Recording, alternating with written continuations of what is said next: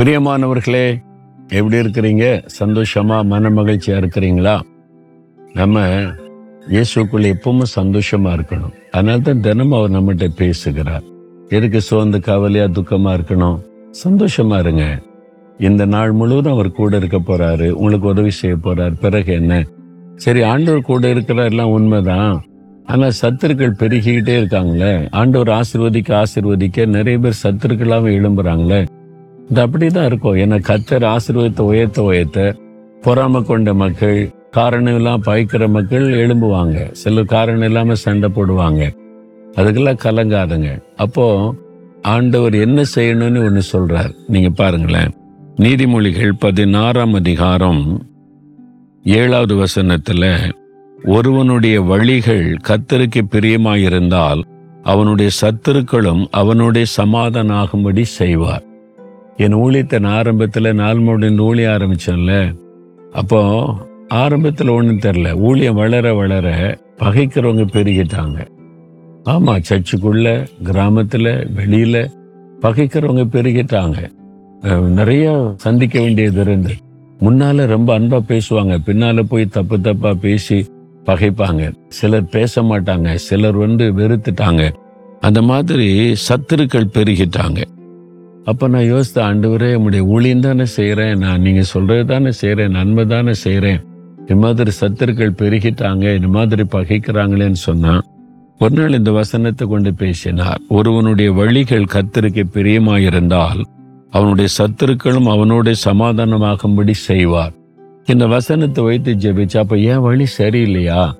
நான் என் வழியை சரிப்படுத்தணுமே அப்போ அப்படின்னு ஆண்டு விட்டு ஜெபம் பண்ணேன். என்னுடைய காரியம் உமக்கு முன்பால பிரியமா இருக்கணும்ல. இருந்தால் இருந்தா தானே சத்துருக்கெல்லாம் வந்து சமாதானம் ஆவாங்கன்னு சொல்லி இருக்கிறீங்க.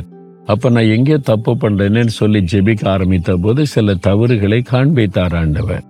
இந்த மாதிரி சூழ்நிலையில நீ எப்படி நடக்கணும்? எப்படி நீ மற்றவங்களை மன்னிக்கணும்? எப்படி மற்றவங்களை நேசிக்கணும்? எப்படி அவங்களுக்கு பகைக்கிறவங்களுக்கு அன்பு காட்டணும் என்பதெல்லாம் ஆண்டு சொல்லி கொடுத்தார். நான் அப்படி தான் நடந்தேன்னு சொல்லி. உடனே சரின்னு அதுக்கு என் வழியை நான் ஒப்பு கொடுத்து என்னை சரிப்படுத்தின உடனே என்னை பகைச்ச நிறைய பேர் என்கிட்ட சிநேகிதராக மாறிட்டாங்க. ஆமாம் நிறைய பேர் சிநேகிதராக மாறிட்டாங்க. அவங்க வந்து என்கிட்ட ரொம்ப அன்பாயிட்டாங்க. இப்போ என்கிட்ட ரொம்ப பாசமாக இருக்கிறாங்க. என் கண் முன்னால அந்த மாற்றத்தை பார்க்குறேன். அது சில ஆட்களுங்க சில பிசாசுகள் வந்து நம்மளோட ஒப்புருவாங்க அது. பிசாசை பற்றி கவலைப்படாதுங்க. ஆண்டவர் சொன்னார்ல பன்னெண்டு பேரை தெரிந்து கொண்டேன் உங்களுக்குள்ள ஒருத்தன் பிசாசா இருக்கிறான் யூதாசுன்னு. அவன் வந்து மனம் திரும்ப மாட்டான் ஒப்புரவ மாட்டான். அதை பற்றி விட்டு தள்ளுங்க. ஆனா அறியாமையினால சில மிஸ் அண்டர்ஸ்டாண்டிங்னால பகைக்கிறவங்களை கத்தர் உணர்த்தி நம்மளோட ஒப்புரவாக்கிடுவார். நீங்க வேலை செய்யற இடத்துலயும் சரி நீங்க வசிக்கிற இடத்துலயும் சரி பிசினஸ் பண்ற இடத்துலயும் சரி யாராவது பகைக்கிறாங்க அப்படின்னா உங்க வழியை சிந்தித்து பார்த்து உமக்கு பிரியமா இருக்க என்னை ஒப்பு கொடுக்கிறேன் நான் என்ன செய்யணும்னு கேளுங்க. ஆண்டு சொல்கிறபடி செய்யுங்க. தன்னால் வந்து ஒப்புரவாகி உங்களுக்கு நல்ல ஃப்ரெண்ட் ஆமாம் ஆரம்பத்தில் நான் ஊழியம் செய்கிற போது என்னை அடிக்கணும்.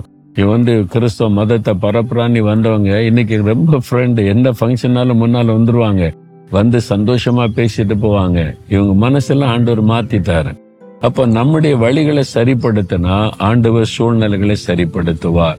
அப்போ ஒப்பு கொடுக்குறீங்களா? உங்களுக்குள்ள பகை உங்களுக்குள்ள கோபம் எரிச்சல் அதெல்லாம் இருக்கக்கூடாது.